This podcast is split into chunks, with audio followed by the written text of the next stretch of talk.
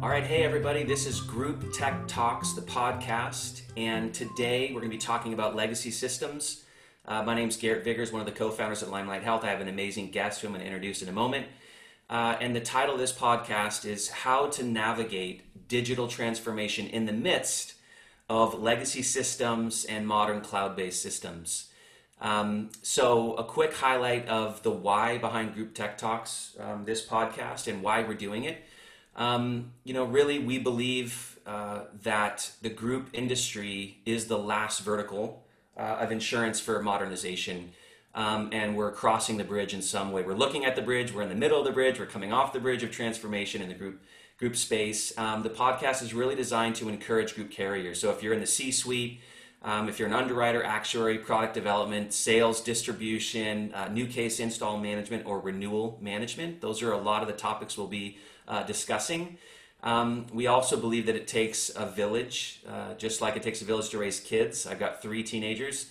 It takes a village uh, of the group ecosystem, we believe, to raise up the group industry. And again, we also are doing this podcast because um, we understand there's lots of complexities in the group space, specific group complexities, and technology needs to understand the complexities if they're going to solve them, right? I think that's really important. We want to talk about um, a lot there.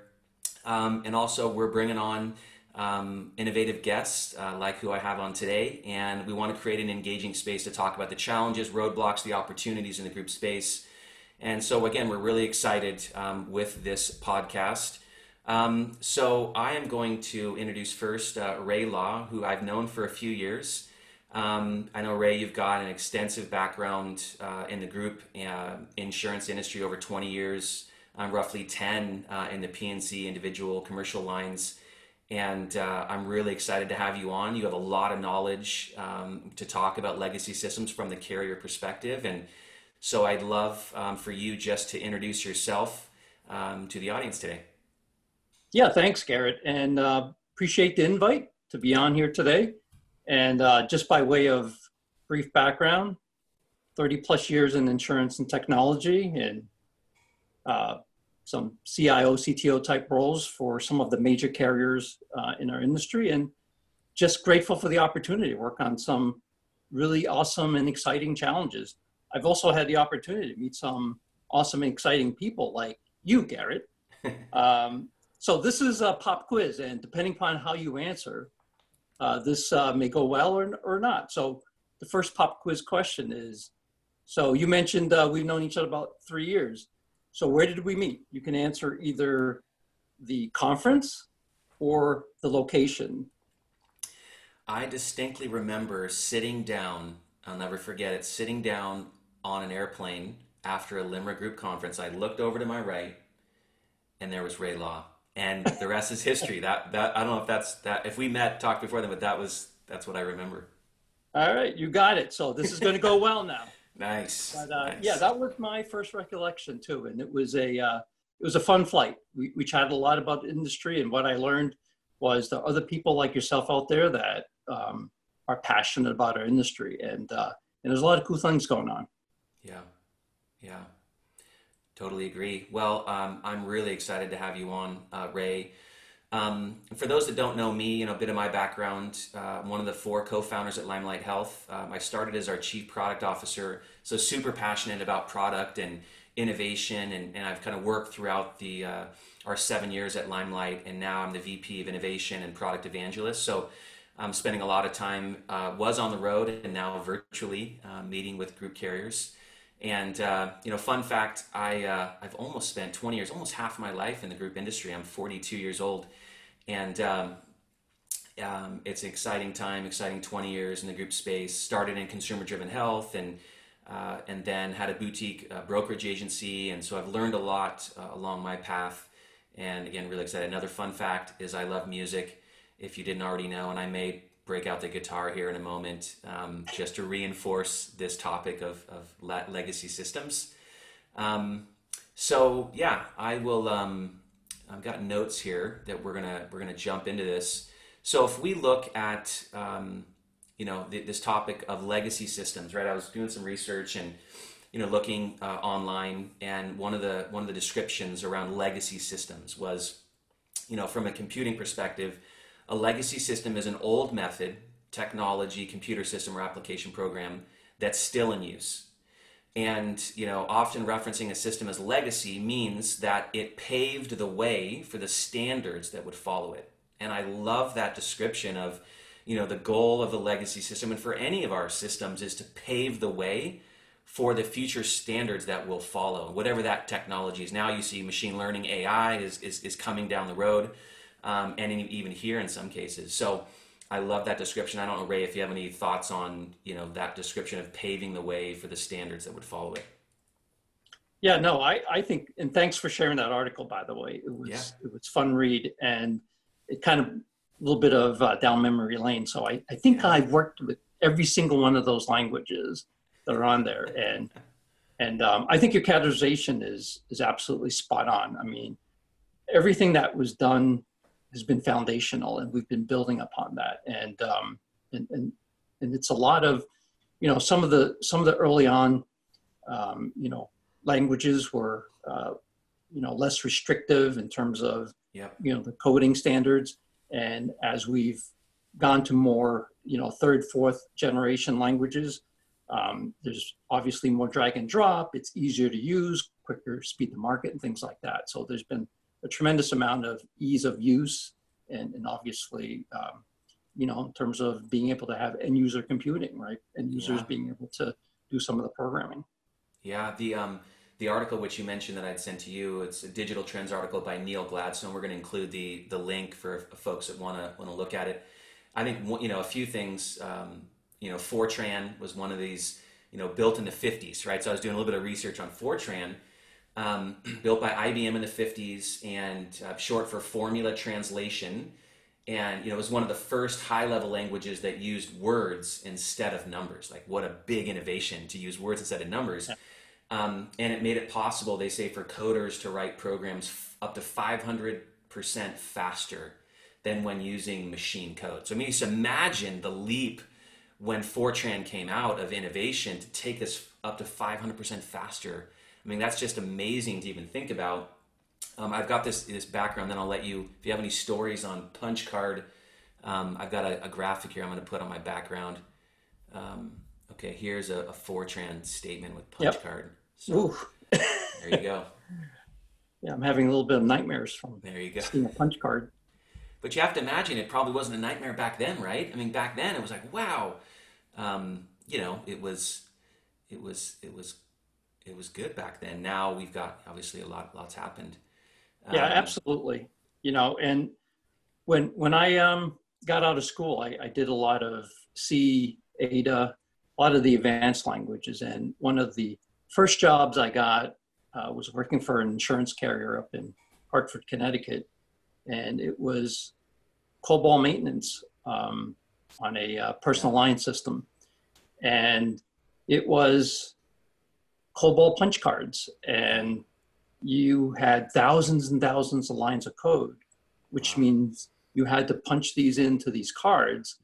And then you go to the data center and then put these cards in what was called a hopper, named after Admiral Grace Hopper. Yeah. And you would run the computer program that way.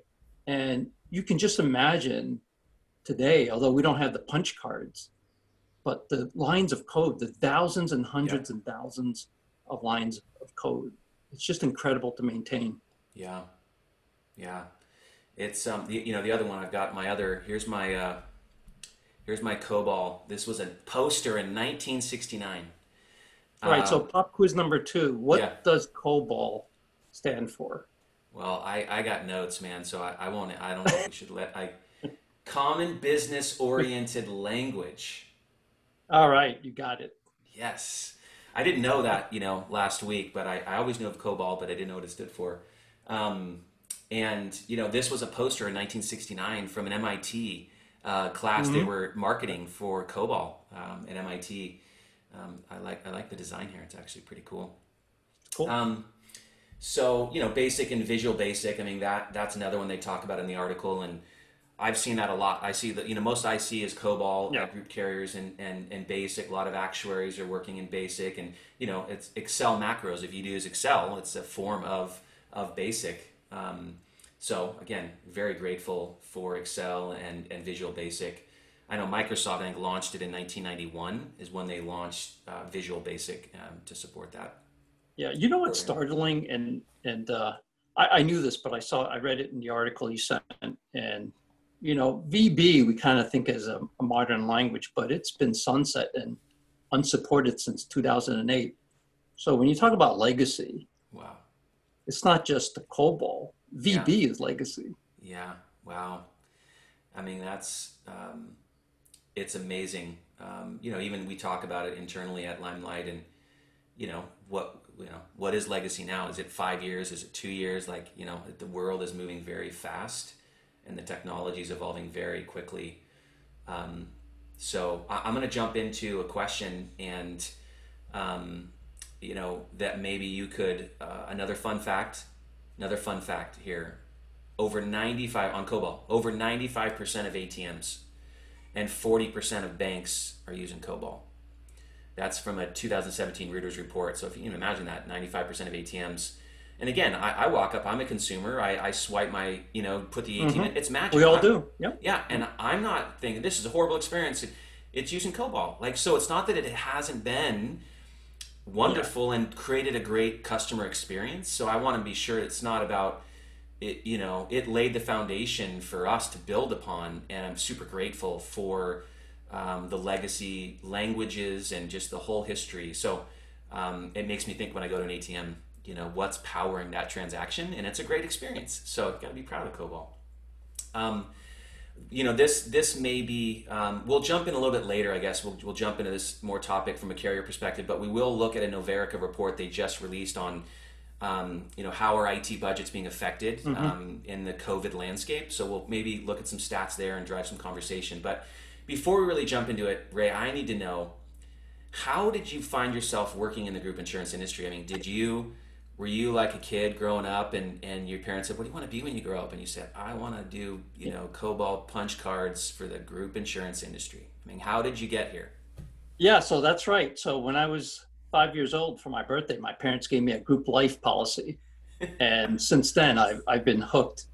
Um, no, I, I think my my childhood was more uh, traditional. I mean, I, I grew up wanting to either be a firefighter, a policeman, um, an EMT, and um, you know, as a matter of fact, um, when I was graduating from college, I graduated with a computer science degree. And while all my friends were getting jobs at tech companies, AT&T and IBM and all the big tech companies of the day, you know, I, I was very close to signing up for Air Force Officer Cadet School.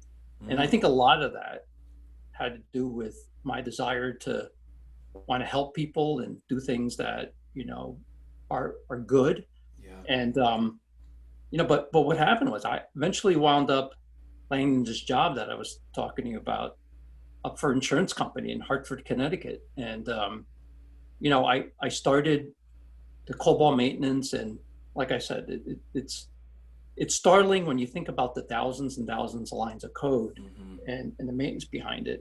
Um, but that's a story for later. Um, you know, a few years of you know doing you know maintenance and getting into you know some more of the programming. I, I just had the desire to really understand where the rubber hits the road and really understand the insurance business.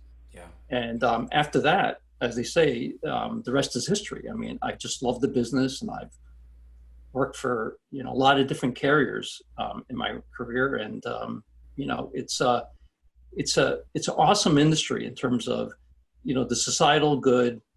You know what are we trying to do in terms of keeping promises in most difficult times, in terms of personal catastrophes, things like that, and it's and it's always resonated with me.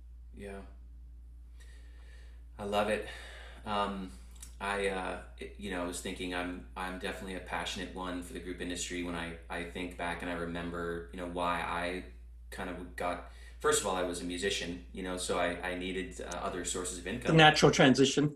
Yeah, but but I can remember, you know, being um, being a broker, sitting with employers and you know families and spouses coming in and talking about you know medications and which medical plan and you know dental work and what plan should they get, and it was like this very. Uh, I, I really deeply connected with being able to help people make good decisions. So like that end user of, of, of insurance, group insurance, Yep.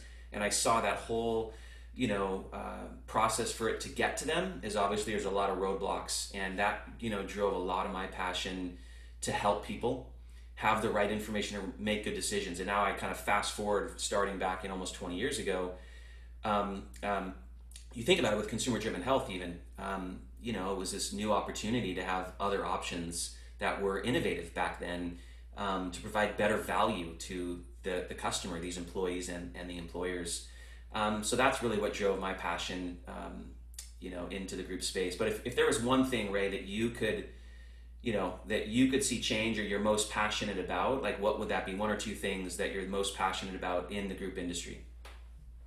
Yeah, I, I think one of the opportunities that that we have is you, take a look at the space where there's probably about 160 million employees in the workplace, and you probably have you know, a number of them unemployed and furloughed, um, um, given the current crisis, and they're underserved. Uh, you know, we've we've got complexities in the products and services. We're not delivering them in an innovative way so that you know people can select intuitively, and you know the complexity of enrollment and the the medical underwriting that we go through in our industry. You know, we, we've got to take a cue off of some of the players like Amazon and make the experience just easy. Just go through and figure out what do you need and just have a selection process that's easy. We have data driven analysis, analytics that could be insights that could be used. Um, and I think with the current environment, I mean, I think we're going to be forced to change. Everything is contactless, touchless. Our industry is going to have to adopt to the change that's happening today. Yeah, yeah. I order takeout now and I pay from the phone, I order from the phone, I do curbside. There is no interaction anymore. Everything is through my Yeah. phone. Yeah. I pay through the phone, I pick it up. And I just saw an ad from Carvana today advertising complete touchless, contactless car buying. So, Wow. you know, you can actually buy a car through the phone. So Wow. that implies that things that we've talked about for years, like smart contracts, Yeah. because next to buying a car, probably buying a home has the most paper intense. You've got so many contracts to sign. So, what does that tell us in terms of our industry? I think we can make it contactless. We can have smart contracts. We can automate things. So, I think there's a lot there that can yeah. still be done. Yeah, I love it. I totally agree. Um, before we segue into some real specific questions and dialogue on uh, legacy systems um, within the group space, uh, who, who one one of the questions we like to ask our guests would be one person you admire in the group industry that you want to brag on. I'm bragging on you because you're awesome, and you know, getting to know you and seeing um, your voice within the group industry and passion but who's one person could be from a carrier someone you've worked with a tech partner and an si partner consultant someone at limra or society of actuaries Yeah, yeah. who do you want to brag on I'll tell you, I, I've been impressed and influenced by a lot of people in the industry. There, there are a lot of smart, engaging people that I have a lot of respect for. Um, but I think the area where I'm most impressed with and, and, and I'm hopeful in terms of the change in our industry is around the disruption that's been happening in the inter- in the insurtech and the um, in the startups.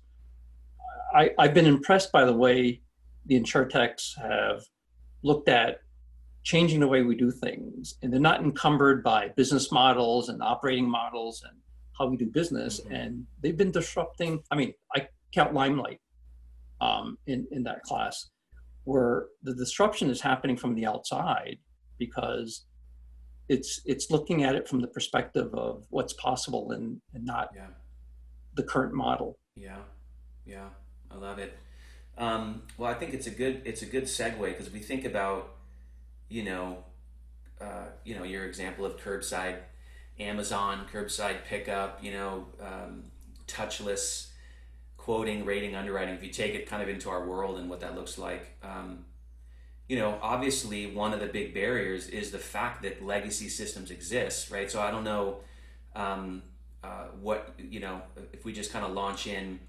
It's a barrier. So legacy systems and the complexities yep. of our business are creating this bottleneck from an Amazon type experience, right? So you know, uh, I don't know if you have any thoughts on how we get there when legacy is the reality, and it's not easy to transition uh, from legacy to modern.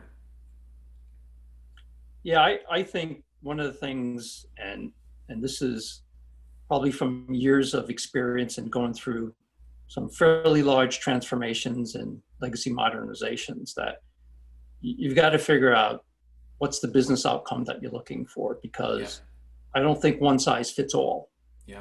Um, if you're looking at portfolio rationalization because you've got hundreds and hundreds of different applications that are doing the same thing or nearly the same thing and your total cost of ownership is a driver yeah. then you know i think you've got to look at how to reduce that and reduce it in a big way because running running that many systems there's a lot of overhead yeah um, if it's to enter new markets and segments and, and new capabilities you know i think you have to think about legacy in a little bit of a different way and and and think about how you know legacy has existed as as you as you pointed out 50 60 years of coding that's been battle proven.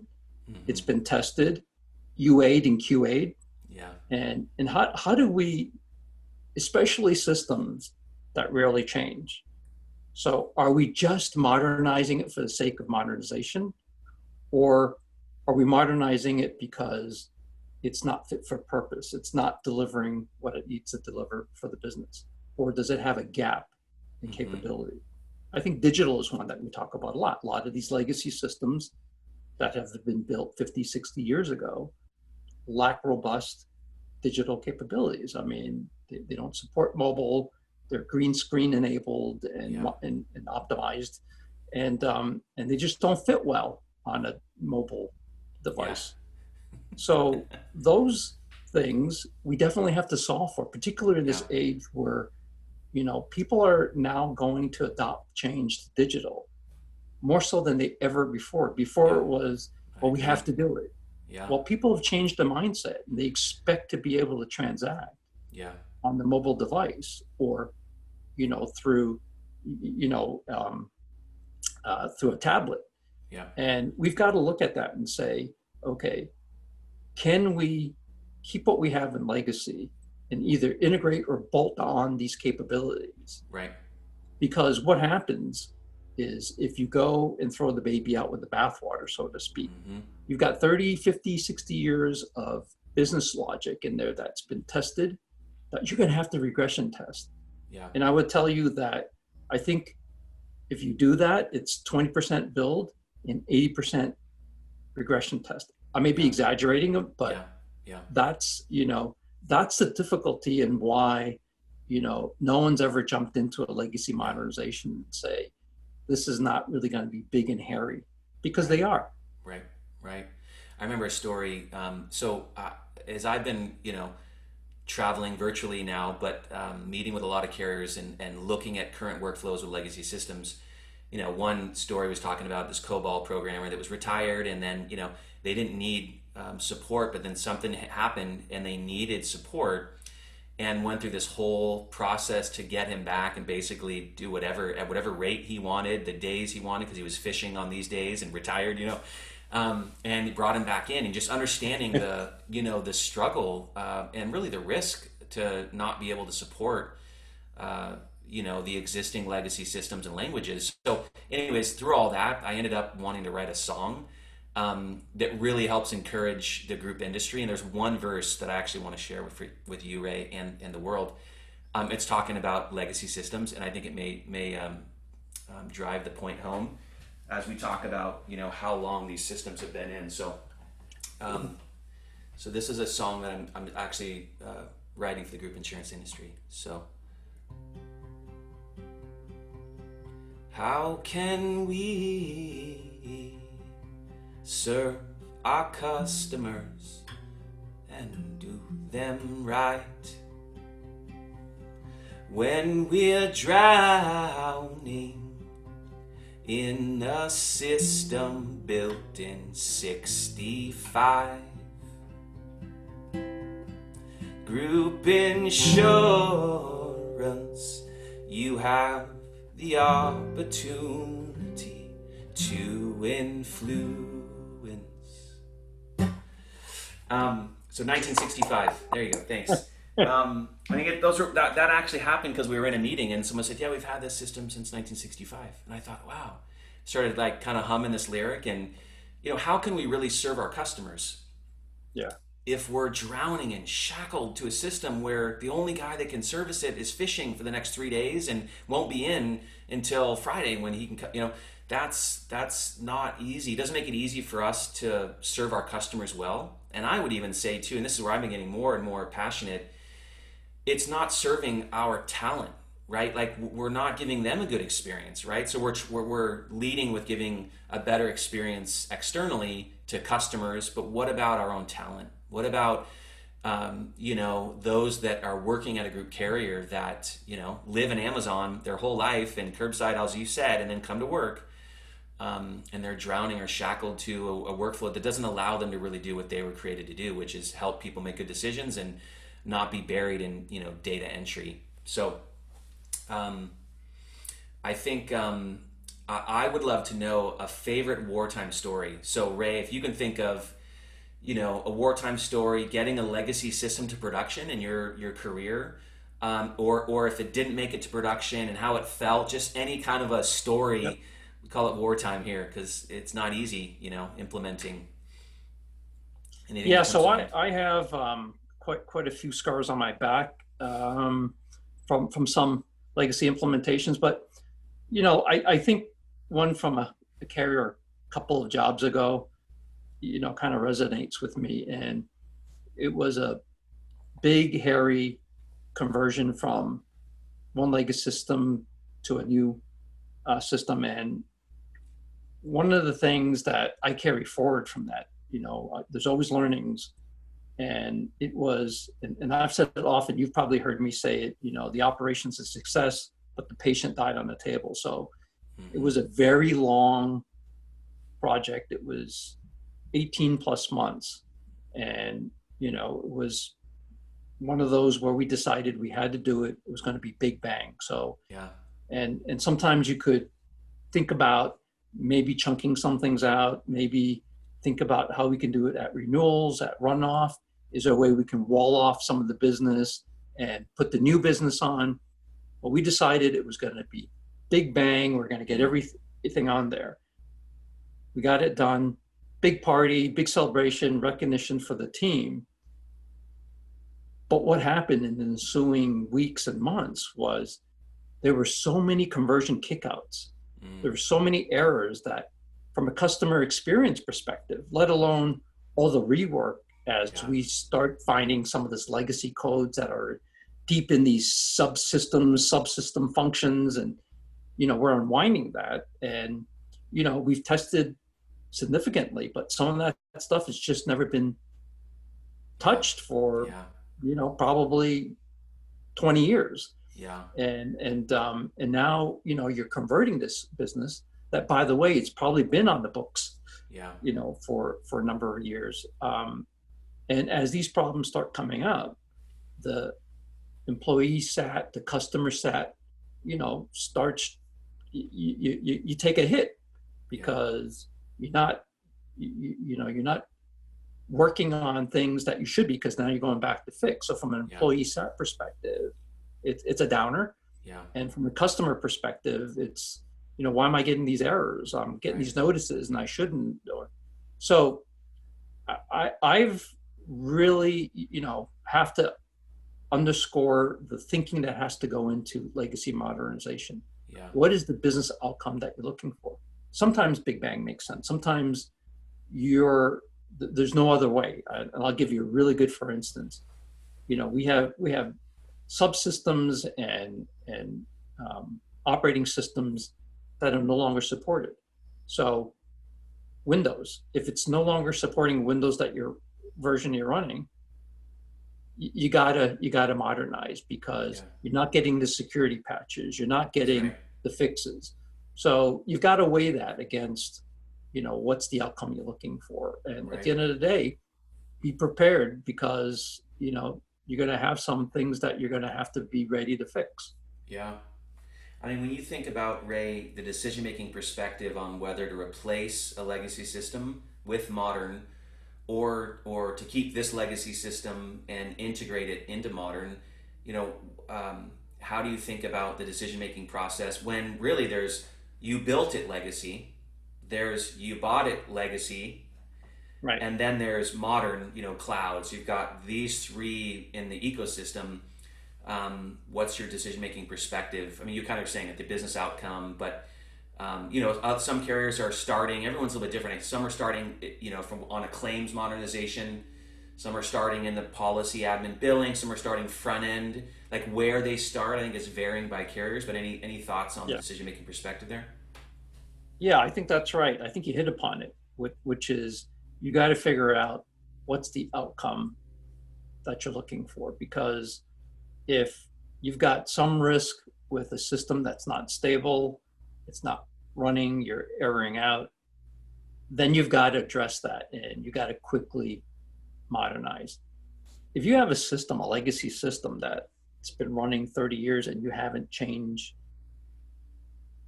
a, a line of code in there for 30 years, then let's figure out where the gaps are and focus on, on yeah. that and and let's integrate with legacy yeah and and as you kind of move forward if there's opportunities to you know replace some of that as you go yeah then you do that but you don't take the risk of a big bang which yeah uh, again you know you've got code in there that hasn't been touched in 30 40 yeah. years that you've got to make sure you've tested every line of code yeah well when another question you know kind of piggybacking on that, when you think about from an IT perspective, CIO, CTO, hey, we we we need a new piece of software to do X, Y, Z. Let's say it's something new that you know you either have to build it or you're going to buy it. Like so, how? What's your perspective on building it internally uh, versus buying it in today's environment with yeah. SaaS modern? Yeah, that's a, that's a great question, and and I think there was a time when you know, was hey, build, buy, or reuse. Um, and that made a lot of sense because, you know, things that companies and carriers are doing were different, and you know, it's it's hard to find commercially available off the off the shelf for COTS. Um, I think fast forward to today, there's so many commercially available um, products that it doesn't make a lot of sense to build it makes a lot of sense to integrate and and, and buy and integrate. Yeah. Um, so I, I think I think there's been a shift in, yeah. in terms of how we, we we look at things like that. Yeah. Um, a quick Novarica stat. Um, in this May, this report they released in May on insure IT budgets and uh, during the pandemic, um, you know what they said was what their research found that uh, insure IT budgets are currently projected to shrink uh, by less than 10%. Some were saying even under the under, under the double digits, and yeah. priorities are shifting to prioritize digital capabilities, operational efficiency, and reduced operational risk. So some of the, the call outs there from the Novarica report, which is helpful, we'll, we'll include this in the in the notes. And fewer than 25% of insurers are canceling or delaying strategic um, IT projects in most areas. Um, is that surprising to you, or do you feel like you know some are seeing it is going to go? Is it going to speed up the transformation, right, because of just the environment that we're in, or is it going to slow down? Right. I don't know if you have any thoughts on those stats. Yeah, yeah, definitely. So I, have seen similar stats. You know, I think it's probably somewhere eight to ten percent, but I think we're in the ballpark. Yeah. Um, and and I think it makes a lot of sense as you look at some of the historical crises that we've been through um, you know, I think there's a, a lot of reprioritization and resequencing going on. Yeah. Carriers, obviously, you know, revenue and premium are down. You got to look at your expenses and you have to figure out how do you balance things out. You just have to do that, yeah. right? Yeah. Um, but they're also looking at it in terms of how do I accelerate some of the things that will get me operational efficiency that will help me be more competitive in the marketplace, and um, and they're actually investing more in some areas. So, if if you look at the last probably 30, 40 years, maybe maybe even longer, we've had multiple crises that has resulted in modernization or some sort of modernization effort, right? So Yeah. I think if you start during the mid 90s, we had Y2K. Yeah. So the crisis was planes are going to fall out of the sky. We've got to figure out, you know, how do we solve for this Y2K? And we invested a lot in the internet. There was a lot of um, investment in, you know, the dot coms. There, there was, um, I would say, our first wave of digital because the legacy systems had to be modernized. Where do you build it? You don't build it on the mainframes, it's build it on the web and the internet. So there was a lot of investment there. Um, but again, once Y2K passed, it wasn't sustainable. It was Yeah. okay, you know, and and uh, and, and we kind of went back to a lot of the the, the legacy uh, investment. And probably ten years after that, we had the financial crisis of 2008, 2009, and companies again were looking at how do we prioritize things and Yeah. where do we need to really spend and accelerate. And I think um, P&C companies were the first to start taking a look at legacy PAS policy admin system Yeah. modernization and Yeah. and investing in really upgrading some of their old legacy systems and and, and really you know deliver more uh, robust capabilities and you think about right right now what's happening with covid and the pandemic organizations and carriers are looking at how to prioritize i think the big difference um, from the past crisis is this one's sustainable because we've had a change in the way people think, the way people work, Yeah. and Yeah. I think the adoption of things like digital are going to accelerate. Yeah. People are not going to just check the checkbox now; they're going Right. to expect it. They're Yeah. going to expect the type of digital modernization that um, allows them to Yeah. kind of work and live the way they want to work now. I mean, I think a lot of people talked about, well, you know, once this is over, we'll, you know, get back to business as usual. It, it's not. It's going to be Yeah. a new normal. Yeah. People are going to, Yeah. I- I don't think people are going to give up curbside pickup and contactless takeout ordering anytime Right. soon. People, Right. you know, they, they, they're getting used to that. And Yeah. that's the way they, they kind of think now. Yeah, I mean to that point, when you think, you know, if you parallel it to um, on-prem, has kind of been the norm. That you know, you have a certain way as a carrier has technology. It's an on-prem, on-premise uh, to the cloud. You know, what's your perspective on cloud versus on-prem? We have a lot of discussions internally with Yep. carriers, but any thoughts on that? Yeah, you know, I, I think that's changed quite quite a bit also. Um, the thinking used to be cloud versus prem was really around do I need all these water cooled mainframes and huge storage um, boxes in my data center and the cost of maintaining that. Yeah, Um, and obviously the real real estate yeah, um, uh, cost on that is is significant. You, Yeah. you, have these very large data centers, yeah, um, and um, and there was a cost um, component of it, a significant cost component. So the move to cloud was more of a, hey, I either manage it on prem or I give it to somebody else, and there was a significant cost savings yeah, today, and you think about, so there was a computer scientist in the 70s named Gordon Moore. He had this theory. His theory was computing power was going to double every year. And if we look at it now in 2020, that is essentially held true. So Yeah. the power that you had in the old water cooled data center mainframes, you can fit it on your desktop yeah, today yeah, in the 70s you probably would need a full city block to fit all the mainframe Right. today it's all one rack mounted so i think the conversation today in terms of cloud versus on premise whether you want to control it or you want somebody else to. Yeah.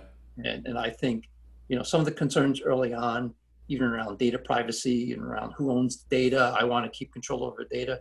Those things have even, right. you know, become, you, know, a, a non-issue. Yeah.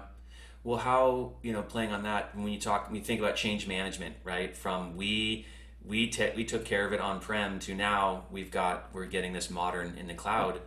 What's your perspective on the change management and and really change management and the changing role of internal IT? You know, when you think of the transition that we're in right now, any thoughts on from a leadership perspective, uh, change management perspective? Yeah, I mean, I, I think you know change management is an important part of any transformation. Mm-hmm. So you've got to take a look at, you know, the talent and the people, and how's this going to impact them? Because um, there, there, there, was this uh, cartoon that uh, that always comes to mind when I think about that. You have a cartoon character on one side, and there's this big abyss, and then you have this other thing on the other side, and a big Y at the top.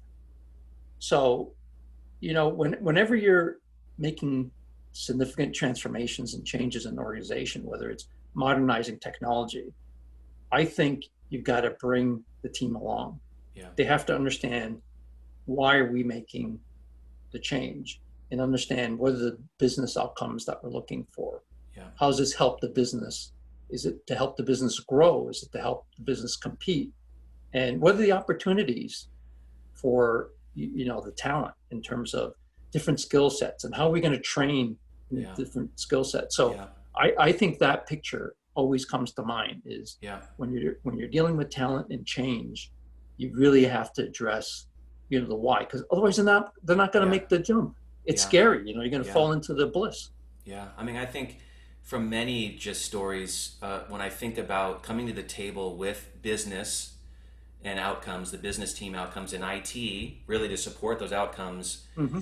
And the need and you know for the teamwork and it, you know it's a whole it's a lot of change around the block and we come in as limelight and we get to be a part of you know really in many cases bringing business and it together because it's not just you know we're going to do we're going to take what you do yeah. today and put it in the cloud it's so much more than that which is really where a lot of the complexities come in is a lot needs to go away because legacy systems have created a workflow that was you know it's it doesn't exist anymore in the new world so right. really having to understand how do our workflows change you know the other softwares that we have um, the integrations that we need um, there's a lot and i feel like there's a definite need for um, uh, uh, good leadership respect grace transparency um, to lead both business and IT through this transformation together because there really has to be a team effort. I've seen some where it's, yeah. you know led by IT or led by business, and if there's not health in the organization, it just is not set up. I for, you know for transformation that is going to be lasting and really see it see it through. So we love to be a part of that process um, and to be a guide or um, to serve in that capacity as a part of that you know transformation dialogue. So yeah, I, I think you know, one of the points, and, and you're spot on. Um, I, I, just wanted to uh, kind of hit upon. You know, it, it can't be just IT. Yeah, it has to be business right. IT. You have that's to right. you have to be one team working on the transformation. Otherwise, to your point, it becomes just an IT thing, and and you really have to look at it as, you know, one team. Yep. Well, so uh, this is a question that we have at the end of our podcast, which is Imagine a World. It's the Imagine a World question. So, in in light of the topic of legacy systems, and you know, how would you? What's the world you imagine uh, the group ecosystem in? You know, five, ten years, eighteen months, right? I mean, what, what's the world you see? And you know, is legacy going to be around? Is COBOL going to be around for another twenty years? I mean, or is it going to be gone in five? You know, what's the world you see? Yeah, so I think uh, COBOL and Legacy was prematurely declared dead on arrival um, many years ago, and I think uh, that's been refuted. So Legacy is here to stay. Yeah. I, I don't I don't think um, you know we're gonna have a magic wand and migrate everything off of uh, legacy. Um, I do think that we're going to introduce and integrate with a lot of new technologies Yeah. and, and, and capabilities. Um, I think what we're gonna, and, and this is paraphrasing uh, a quote from, from Bill, Bill Gates. Um, he once said something like, you know, the, the change we're gonna do in the next, or the change that's coming in the next 10 years is gonna be at a faster and, and, and, and more bigger rate than 50 years ago. So um, I changed that to say what's going to happen in the next 18 months or 24 months is going to be bigger than what's happened in the last 50 years because Yeah. one of the crisis that, that we've been through and second things like moore's law when i talked about computing capacity infrastructure and hardware is no longer the limitation we can crunch very difficult algorithms actuarial Mhm. numbers that you know we, we can crunch at the speed of light Yeah. that used to take you know you, you have to clock it'd be clocking as you're Mhm. you know that's not an issue we've got quantum computing things like that that's just it's not going to be hardware the limitation is our imagination and how far we can take what's possible and i think you know things that we talked about in terms of how do we leverage artificial intelligence in the group benefit space how do we automate more and how do we get out of enrollment paper Yeah. you know paperless Yeah. enrollment and paperless underwriting and and get to things where you know we've talked about um, in terms of straight through processing Yeah, yeah. I mean, I, I've always the way I've I've, you know, I we have to play nice with legacy. We have to play nice with Excel. I mean, it's you know um, we've talked about that internally with our product team because that's the real world. I mean, that is the real world. Uh, and we got to play nice with the existing workflows and it's it takes time to transition and you got to have strategy on where you right. start and what it integrates to but if i think about a world world that i imagine i'm i love you know crazy wild um, you know futuristic um, uh, landscape within the group industry so you know when i look at when i talk you know fortran you know and they said 500 times faster think wow you know here we are in the next few years, right? What's machine learning, AI, voice technology? So my son's doing some work with a with a startup in the voice area, and I'm fascinated with voice. And you know, imagining a world where voice skills, where an underwriter could say, "Hey, um, underwriter assistant, you know, what what are the cases that are the most complex I need to work on, and and what's the benefit we don't match in current, and and being able to we manually do that today, but to just have a conversation with that type of technology to grab the data and give it to you in real time so you can make a good decision as an underwriter i mean that's that's a world. And in order to do that right you may have to access data warehouse get data in another system so there's integrations have to be flowing. Um, we need to have a foundation right um, that can integrate with legacy but also can integrate with other modern um, you know cloud-based um, support uh, workflow applications really for whatever workflow it is. We're living really in the underwriting or actuary Yeah. or sales distribution where we live personally with limelight. Um, so i'm excited um, for what i see in the future. And uh, you know we believe that this leg this idea of legacy is really critical and important to understand. Like when we go in and we look at current workflows current work um, it's it's not to recreate it it's to have empathy. Like i, I want to understand current workflows and the, the, the current legacy systems not to reinvent it but i have to understand what so and so's been doing for 20 years so that i can we can best serve you know this customer and that's a big part of our approach is to is empathy to understand the existing workflows with legacy and maybe to encourage and say we don't think you should change that. I mean right? Like there's other areas and maybe don't change that. Right. Because as you know like there's a lot of risk associated with that. Um, you, you want to let that map Yeah. to the business outcome. Um, I no i think i think one i'm, I'm sorry. Go for it. I was just going to say, you know, one of the linchpins to everything we've been talking about and, and looking at legacy modernization versus integration and how, how do you, how do you, you know, move forward with some of this stuff. A big part of this is, you know, having API integrations, yeah m- making sure that we've got to lay the foundation. yeah And a lot of fa- foundation has started. I mean, I think there's a lot of talk in the industry about APIs and, and creating uh, standards around there. And um, we have to just do more of that to make it totally interoperable because the ecosystem is complex in a group ecosystem. Yep. yep. There's TPAs, there's payroll companies, there's employers, there's carriers, there's, you know, so yep. we just got to figure out how to make it all hang together and yeah. APIs it. I love it.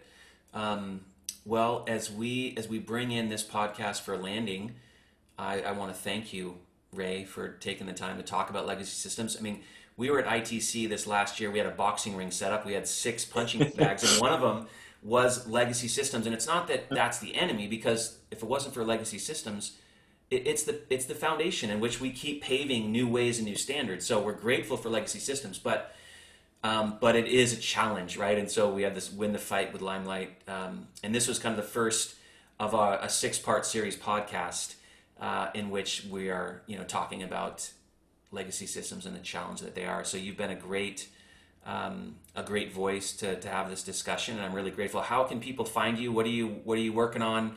Um, it'd be great for people to get in touch with you. Yeah. So thanks again, Garrett, for having me on. Um, I enjoyed the uh, perspectives and just kind of talking through some of the challenges that we have in our industry. So I can be found here in uh, Flemington, New Jersey, in my home. Nice, nice. Um, exactly. Or on innovationunderwriters.org.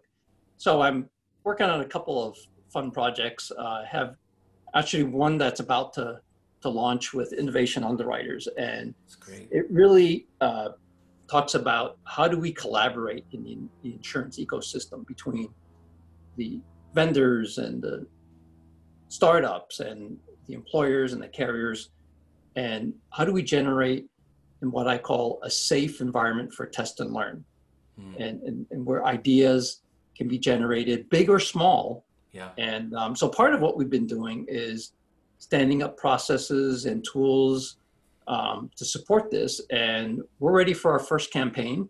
And the first one is near and dear to my heart. It's focused around workplace benefits and how do we solve for what ideas can we generate to make it more accessible and affordable. And um, you know, if you're interested in more information on it, go to innovationunderwriters.org. And we're, we're, um, we're in, in the midst of just launching it. Um, it's going to go through a process of collecting ideas and campaigns for different ideas like the workplace benefit solutions. And then there will be a process to vet them. And those that are selected will go through the creation labs, which will come with some funding uh, as well as uh, workspace for uh, for comp- uh, you know for the for the winners to take these ideas kind of to the next level. And um, you know, I'm looking forward to you know some startups coming out of this. Yeah, that's exciting. I know Charlie, and um, it's uh, exciting what's happening, and um, we're excited to um, keep in touch and be a part of what's going on. So we'll include the links as well um, with the podcast. Um, awesome. So, well, thank you so much, Ray. I, uh, I really appreciate you making the time, and and uh, let's do this again sometime. Awesome. Thanks, Gary. Ray. Thank you.